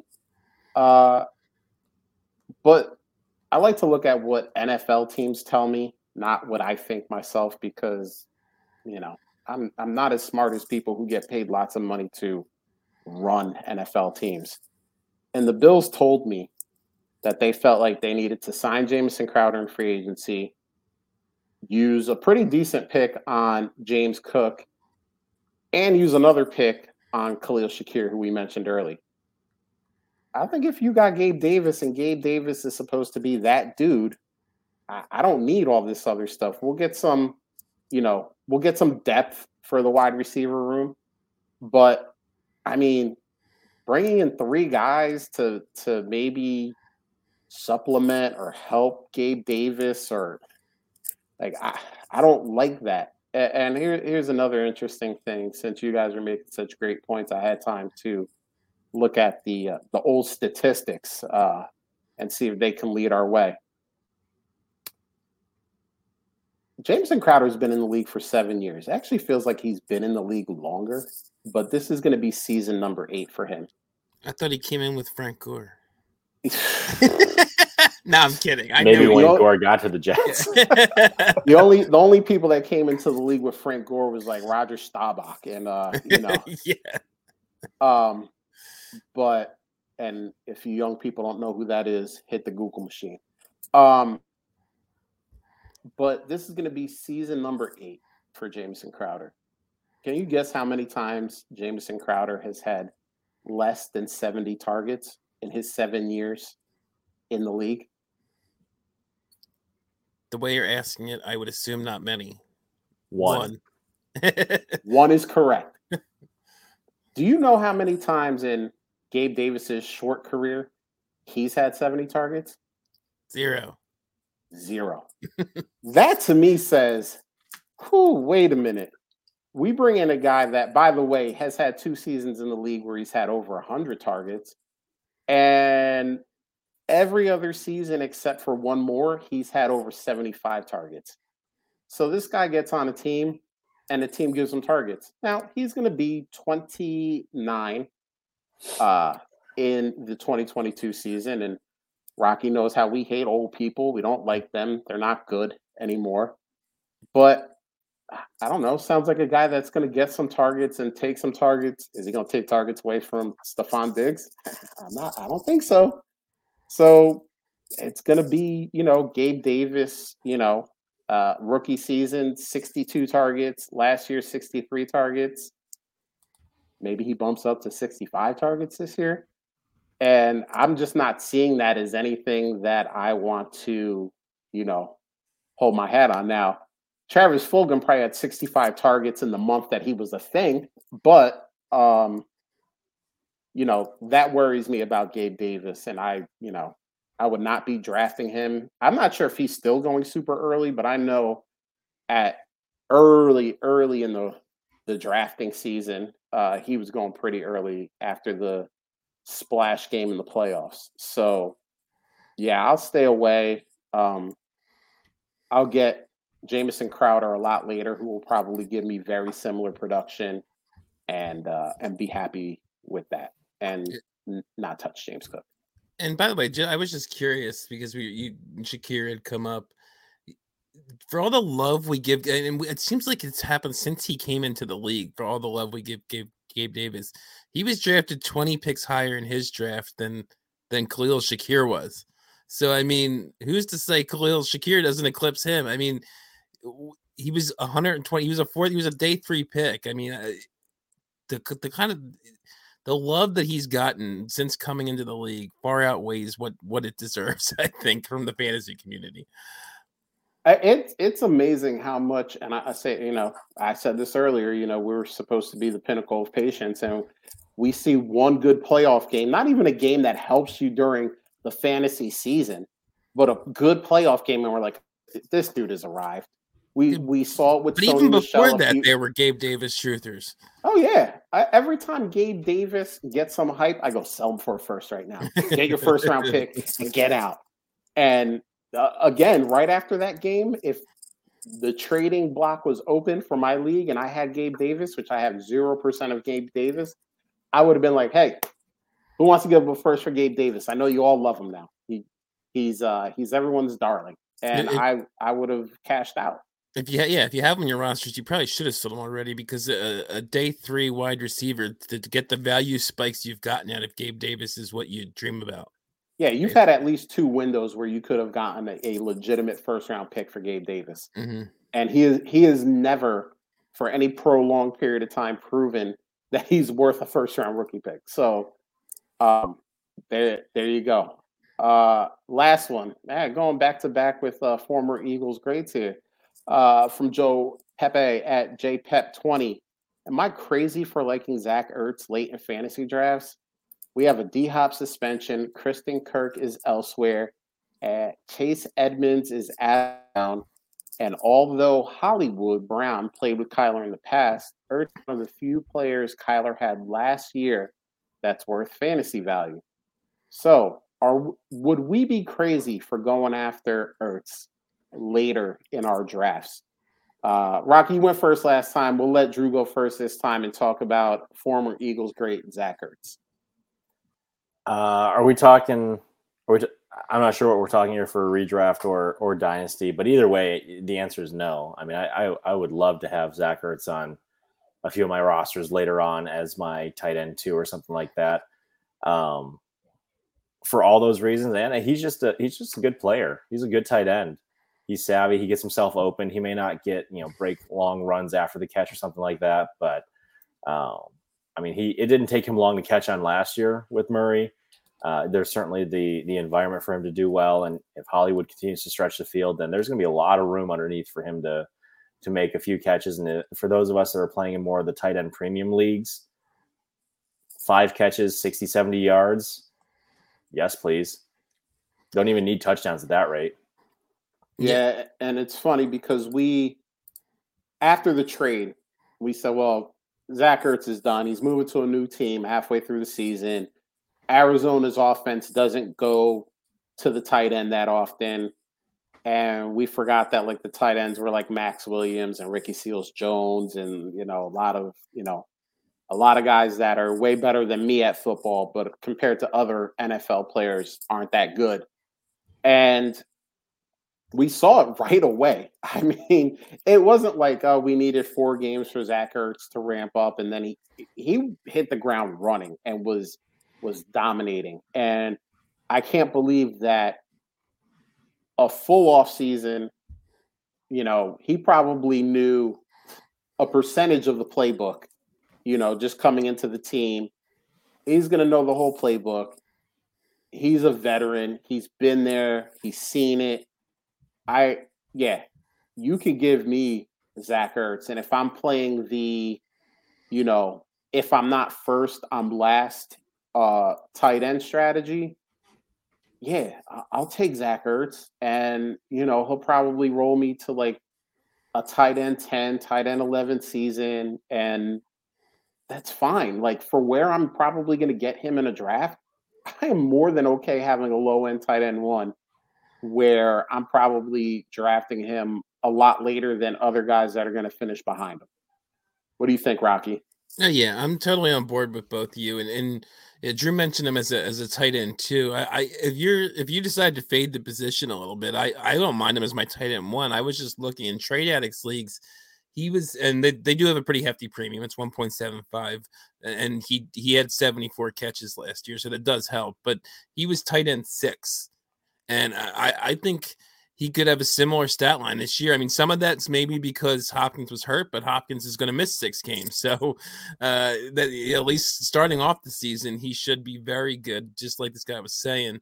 And and yeah, other than other than really Rondale, there's there's not really anyone who really was playing with uh, Kyler last year uh, for an extended period of time. That's going at least to start the season until Hopkins is back. So uh, I, I, know I know Hollywood does have the, the college connection, but uh, no one that was in the offense last year. So, so yeah, I just agree with both of you. He's he's a great pick if you're if you're not going to go elite tight end like I was saying earlier uh, in a redraft or dynasty. I, I love getting Ertz later. Uh, he, he's he might be the best guy if you if you're going to wait on tight end. If if if you're going to fade Andrews and, and Kelce and and all those guys, eh, to me he's the clear the clear late round guy that you want to go get.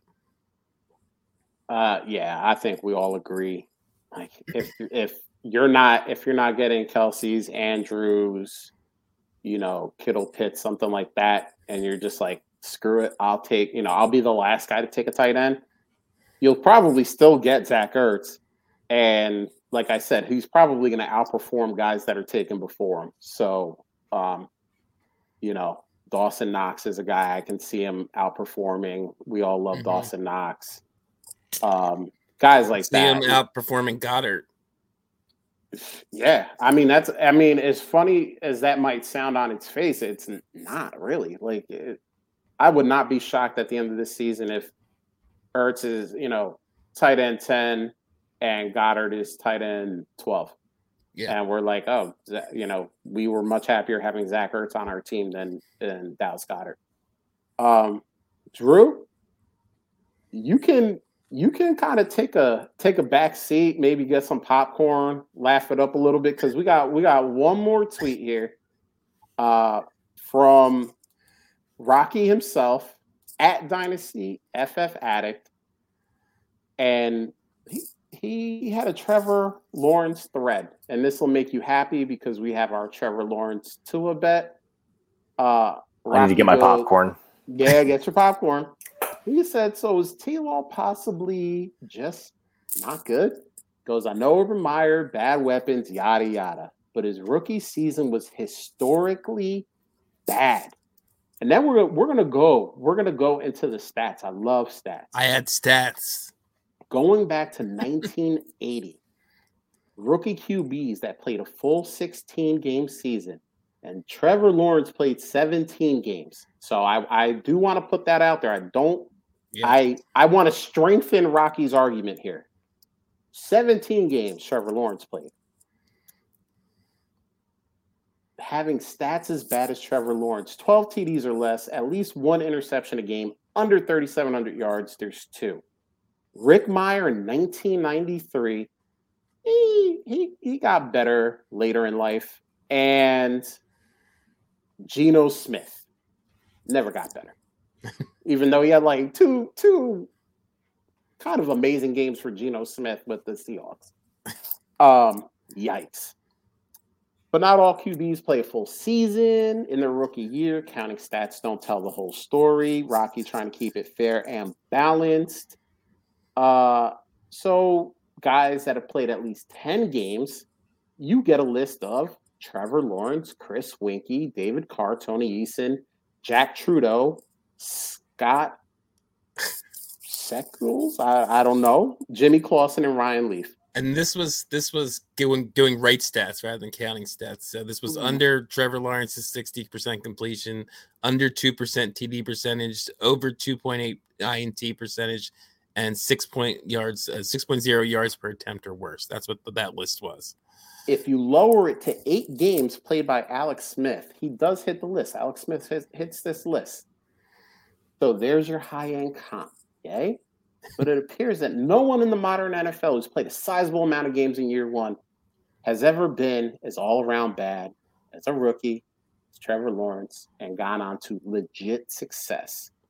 Again, people will point to Meyer, etc., but I doubt he's the only rookie in 42 years with a horrible head coach. Plus, it's not like the organization as a whole has been stellar over the years and seems poorly run currently. For him to even have a decent career seems like an outlier at this point. I said I actually said to Rocky, we talked about this, and I said this would make a good debate pod. I want to I want to start like some debate pods because I've I've gone to war for Kenny Golladay, words I'd never thought I'd say in the year 2022. And I, I've I've gone to bat for Trevor Lawrence. So Did this thread hurt your soul, Josh? it hurt my soul. There was some, you know why? Because it wasn't just that Trevor Lawrence sucks, and that was it. A lot of good stats in there. And. I, I honestly went into this. I wasn't just trying to prove Trevor Lawrence sucks. I, I, I don't hate Trevor Lawrence. I was just curious myself. Like, is there anyone who's been this? Because I knew he was, he was bad. Like he was awful last year, and I was just curious if there was anyone who had gone to success. As I stumble over my words, and it was basically Alex Smith. That was that was the best end. All right. So I want to I want to pick this apart a little bit with with my own stats because I read this and I go, this hurts me as someone who I think I've realized, and I don't think I ever fully bought into this, but maybe a small part of me did when we were talking about Trevor Lawrence as the you know the greatest QB prospect since Andrew Luck or Peyton Manning. You know, I think any part of me, the five percent of me that maybe bought into that has you know, paid paid those dues and we're we're out on that. But I think he can be a pretty good quarterback. And, and let's let's put some things out here. Trevor Lawrence, not the not the first rookie quarterback to ever have a bad head coach. But Rocky. Urban Meyer was not bad. Urban Meyer wasn't even horrible. He would have had to upgrade what he did to be horrible. Let me give you a couple of examples. Um, he didn't know who 99 on the Los Angeles, and I got that one right, Rams was. By the way, if you're, you know, if you don't watch all the games and you, you know, not near 99 for the Los Angeles Rams is Aaron Donald. Arguably the best defensive player in the league. Okay. That's fine. There's 32 teams, right, Rocky? That's a lot of players to remember. It can happen, right? I want to throw a name out here, and you might know it because you're you're big into fantasy or you're big into football in general. Do you know who Andre Cisco is? I do not know who Andre Cisco is. Okay, so Andre Cisco was drafted by the Jacksonville Jaguars. Okay, that's pretty impressive, right? Andre Cisco drafted by those Jaguars. He is a safety, and he was taken with a second round pick, I believe. And I am looking this up right now to make sure that I am not lying to anyone. Oh, third round pick. I'm sorry. So a day two pick. And Urban didn't know who he was. a a reporter after a game asked Urban during his uh pro- during his uh during his press conference. He said, um, "How do you feel about Andre Cisco playing more snaps?" Urban's response: He's getting out there more and playing more in games. Here's the problem. What the reporter meant was, how do you feel about Andre Cisco getting more snaps because Andre Cisco did not play in that game. But Urban Meyer answered the question as if Andre Cisco had played in the game that he just coached. So not only did he not know the players on other teams, I mean, legendary Hall of Fame players like Aaron Donald, He didn't even know when the players on his own team were in the game. That's not bad. That's not horrible. That is a level of incompetence we may have never seen in the NFL before. And Rocky, we we've seen the Rich Kotites. We've seen bad. You know, we we've watched the NFL long enough. I've watched Jason Garrett. I've I've seen bad. I've seen bad things. Urban Meyer might be the worst ever. I always say this. Trevor Lawrence, first rookie quarterback who was also his team's head coach. He actually had to go to Urban Meyer and tell him to put James Robinson, who, by the way, I think we all agree is a pretty good NFL player, back in the game because he had taken him out and left him out. All right, so that that's how bad Urban was. Not not just horrible, not just bad, just another level. Weapons, right? Weapons are bad, yada yada. But let, let's dive into the yada yada because it's easy to yada this away. The the best player in terms of running back or wide receiver was Marvin Jones with 835 yards for the entire season. He was the best.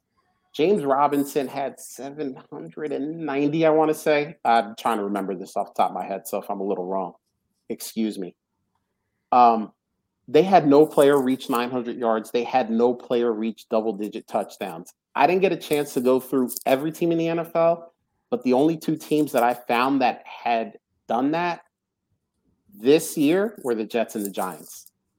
Both of those teams are pretty bad too, and uh, the Jags were were in that that category. Uh, players that had more yards than number 37 in the league, Marvin Jones. AJ Green, Chase Claypool, and the guy who's their number one receiver now, Christian Kirk. Listen, am I a big fan of how the Jaguars have spent their money? No. they paid a lot of money to to guys that have not uh have not shouldn't have, shouldn't have gotten that money. I'm just trying to put it nicely.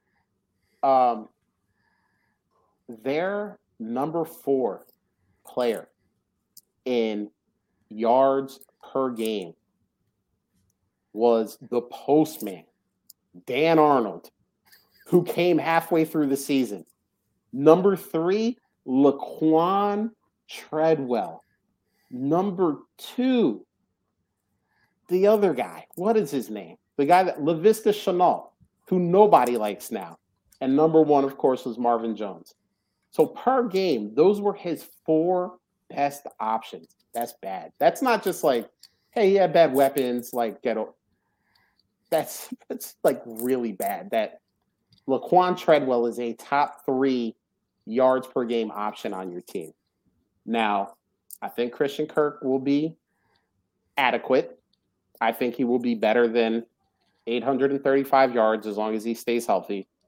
I think he might actually break into, I don't know, like the top 32 this year instead of like 37th being your leading receiver. Travis Etienne is interesting. I don't know how to feel about him. Twitter, there's a big like upswell in Travis Etienne love. Um, it could be interesting having uh, T Law with a guy that he's used to from their Clemson days. We'll see about that. But I think having like your number three guy instead of your number one guy is a is a big upgrade.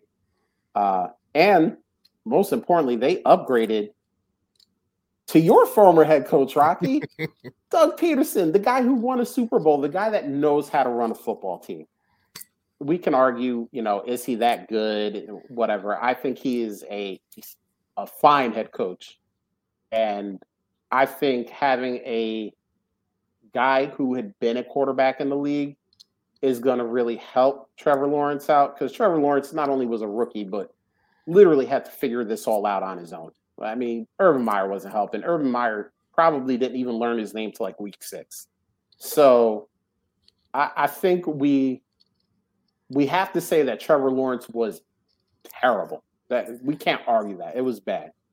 But I think to say that he's done after a season, I, I'm I'm gonna get in with the shovel. I'm gonna I'm gonna take a little bit of dirt off of his grave. I don't think we can bury him. I think that you know the head coach is going to do a lot for this team, and just having mildly better weapons to be better for uh, for Trevor Lawrence. Plus, they actually spent some money on that offensive line, which for some reason they just thought they didn't need to do last year. They took a quarterback number one and then spent no money on the offensive line. Uh, so yeah, so that's my argument uh, for Trevor Lawrence. But I don't know. I don't know if we've ever gotten your opinion on this, Drew. I just want to chime in real quick before Drew Drew gives his uh, thoughts on Lawrence.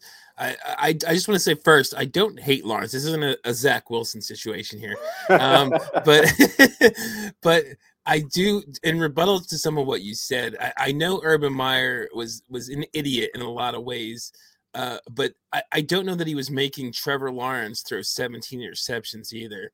I, I, mean that to me that doesn't really as much come down to coaching. You can you can avoid interceptions. Eh, the coach doesn't make you throw interceptions. He may not have put him in the best position to, to be to having more than 12, which again that's 12, one two touchdowns on the season. But but you you can take better care of the ball regardless of what your coach is doing. And the other thing was uh yes, you and you even said this that they mildly upgraded the weapons. It, it, it's very mildly. I mean, Christian Kirk, Evan Engram, Zay Jones is not the thing that dreams are made of here. So uh, that, that's probably bottom third in the league in terms of in throwing Marvin Jones in there too. I guess in receiving options. So. Uh, it's not like he's got like this like they've upgraded massively there to help him out in the way they have uh, for Zach Wilson and the Jets. So uh, I I still think it's going to be a struggle this year. I again, I just it's it's not that I think that I came into this wanting to kill Trevor Lawrence. It's just it looks so bad like given what given history it, it looks really bad and and given what we've seen this offseason i other than pederson who i agree is a massive upgrade uh, but other than that i don't i don't see a lot of hope now I'm gonna I'm gonna rebuttal your rebuttal here. This is, see, this is why I want to do. Drew's not gonna get to talk the rest of this. No, I told Drew to take the night off. He he was done once we started this. Uh, so I heard two things there. A, I heard you're willing to trade away Christian Kirk, Zay Jones, and Evan Engram for Marvin Jones, Laviska Shenault, and Dan Arnold. That's that. That's no, I, I did. I did agree with you that they mildly upgraded, but that's very mild. That that is a I, bad. That is oh, a mediocre at best group of weapons he's got this year. It it's not. It, he has not upgraded to a, a top five skill position group, but driving that old Geo Metro is better than taking the bus. And last year, Trevor Lawrence was on the bus. The bus pass was all ripped up. He was taping it together how he could. Now he's got his own car. He could drive around a little bit. So, and I would not discount the effect that a head coach can have because we can look at a team like the Los Angeles Rams. Jeff Fisher was in there just eight and eight in it every season. Just just mediocrity at its best. It was seven and nine, eight and eight, Jeff Fisher. And then we bring in the man genius. We bring in Sean McVay, and all of a sudden they're just winning double digit games every season. They're going to Super Bowls, they're winning Super Bowls. And I think that Doug Pederson is going to put in an offensive game plan that highlights what Trevor Lawrence does well and tries to hide his weaknesses as best as possible. And I honestly think that Urban Meyer was just like, this is the offense we always played at the Ohio State University, and this is the offense we're going to play. And I, I actually went back and watched some Jags games. Dude, that that offensive game plan was hot garbage in July. It was bad. There were flies around that offense. I mean, you're right. Quarterbacks kind of have to understand what's going on and how to avoid the mistakes. But dude, that offensive game plan was really set up for Trevor Lawrence to just pray to God that somebody got open and throw the ball because there was there was no innovation, there was no, you know, option routes to get guys open. There was no I mean it was just like hey, here's this offense. We've run the same six plays that we ran at Ohio State because we had, you know, 97 five star recruits and we could just out athletic everyone.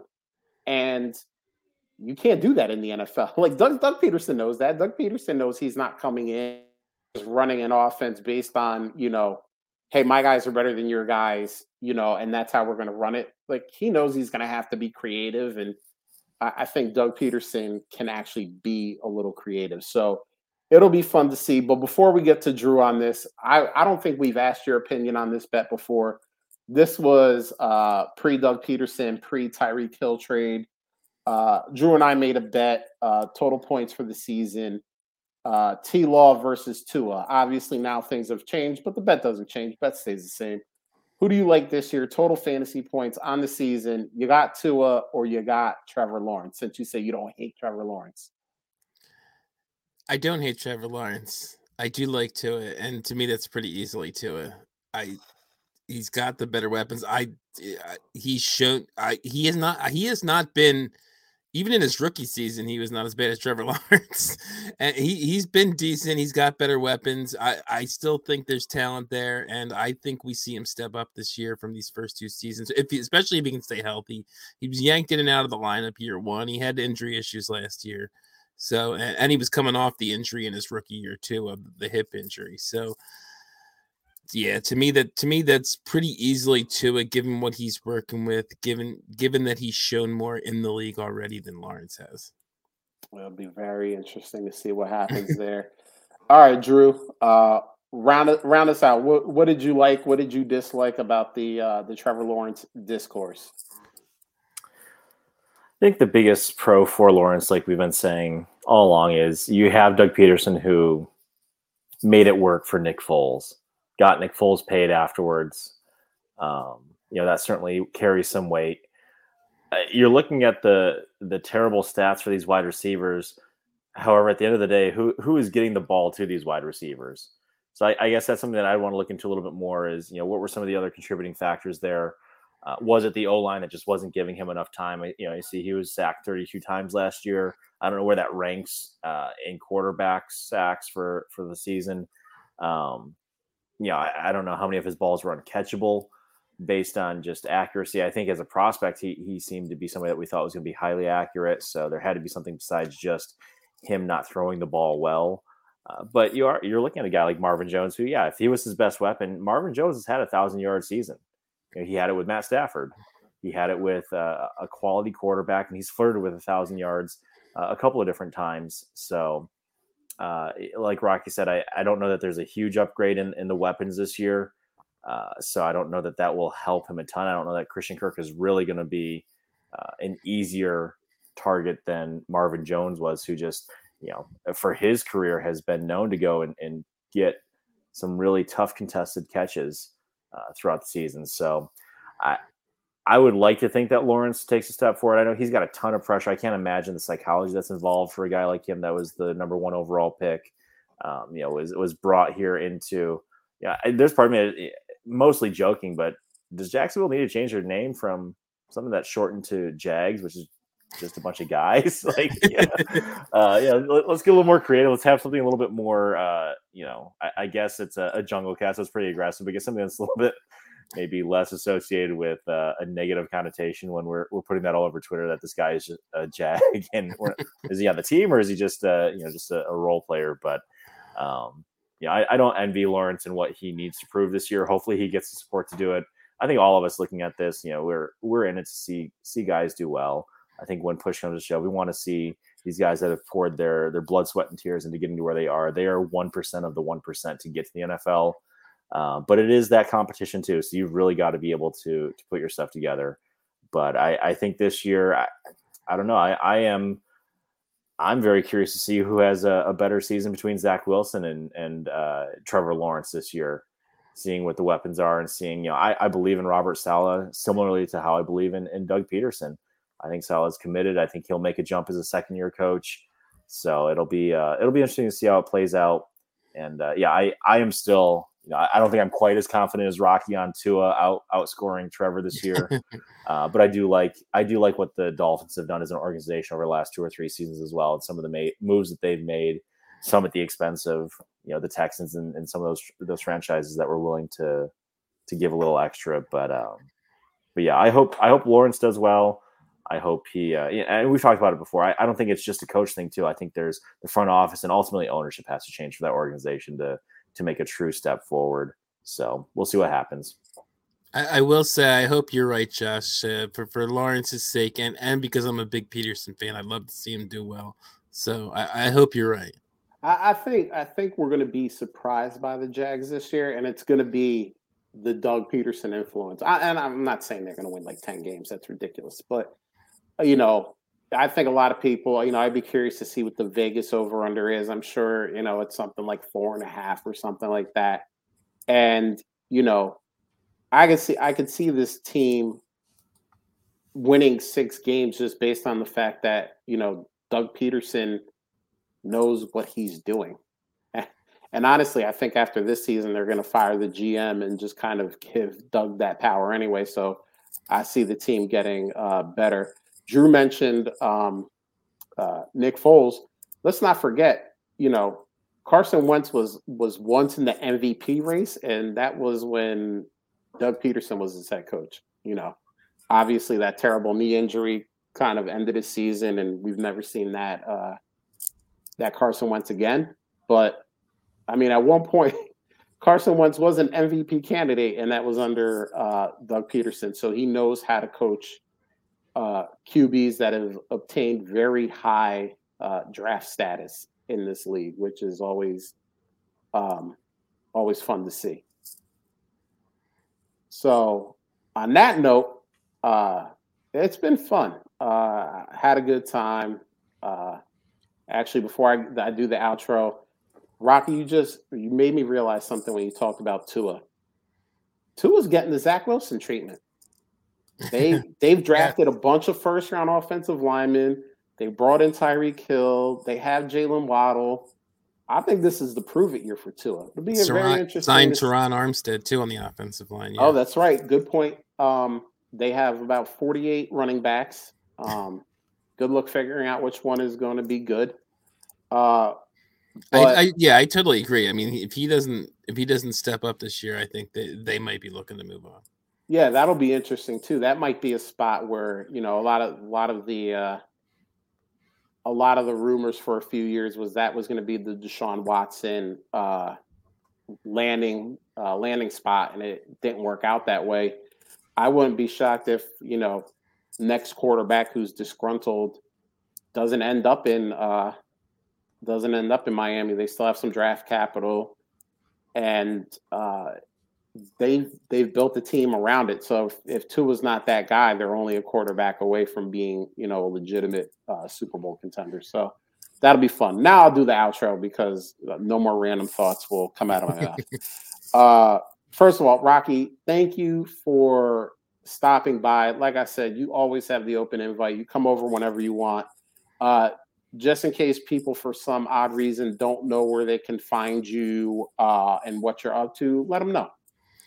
Yeah, I'm on the two, two, pods also that are also on the DAP network. Uh, Trade Addicts, uh, which uh, a lot of people I'm sure know about with with Russ Dynasty Outhouse. Uh, I, I, more want to plug Junkies, Dynasty Junkies, my other pod. Uh, been doing a lot of fun stuff on there. We just recently had our hundredth episode. Had all the hosts on. Uh, had our original, my original co-host Dustin Church on, along with all the current hosts: Scott Sidlow, Andrew Hall. Bobby Koch, all really, really smart guys, much smarter than me. So uh, come listen. Uh, we're all, uh, you know, we rotate who's on most of the time. Uh, but no matter what, somebody smart's on there. So uh, definitely check out Junkies at, at, Dynasty Junkies on Twitter. And uh, I also sometimes host Dynasty Game Night, so check that out as well. That's a DLF pod. Yeah. Um, Rocky is is super smart. I love I love the way he plays Dynasty because it's different. It's not you're not going to hear him say what a lot of other people are saying. Um, you know, like we were talking about earlier, he exploits the weaknesses, and it's always fun to watch him draft, set lineups, uh, make trades because he is really good at what he does. And the other thing that's really good is the chat. Chat was great. Uh, dude, we got questions, we got comments. Drew was talking about moving half the time. Uh, it was it was a lot of fun. Uh, thank you to everybody that popped in, that said something, gave a question, gave a comment. Doesn't matter. When the chat is going, it always makes the show better. Just remember, for some reason, you are watching the show, you are commenting. Uh, hit subscribe, hit the bell so you know when all of us go live because the junkies go live, and you want to know when they do too because like Rocky said, they had episode 100. Oh, ah, such a good episode. I finally got to listen to it. Thank you. On Monday because I was so far behind on pods. Uh, they usually put theirs out uh, Thursday or Friday. Um, but you know, everybody on there smart. Rocky smart. Uh, Dustin when he makes appearances, so smart. Andrew smart. Scott smart. I mean, it's just like if you were like, I need to gain advantages, but I don't know how throw the junkies on, listen to any of those guys, all of those guys talk. They do the find me find me a trade, which I would love to submit some teams, but Rocky's in most of the leagues that I play in, so I can't submit teams because I feel like uh, Rocky's going to tell me to trade uh, Justin Jefferson for two seconds and call it a day. Uh, but sounds good to me. It does, doesn't it? Uh, they have find me a trade, which I love because you get a little bit of insight into how these guys think and how they process trade value, player value, and all that kind of stuff. Uh, so yeah, you're gonna want to hit the subscribe and the bell so you know when those guys go live, just like you know when we go live. Uh, if you're doing a podcast thing, we're almost at two hours. That's a long ass time. You could be doing anything else, literally anything else, and you decided to spend that time with us. We appreciate it. If you just stumbled on the podcast, subscribe. We would love to. We would love you love to have you download and listen. Uh, if you're already subscribed, hey, can you hit us with that rate and review? Because there's algorithms, just like I forgot to mention for the YouTube folks to to leave a comment because that apparently algorithms that I know nothing about, but it helps somehow. Um, you know, and that's it. That's all I got. So, Drew, let's get out of here. Late.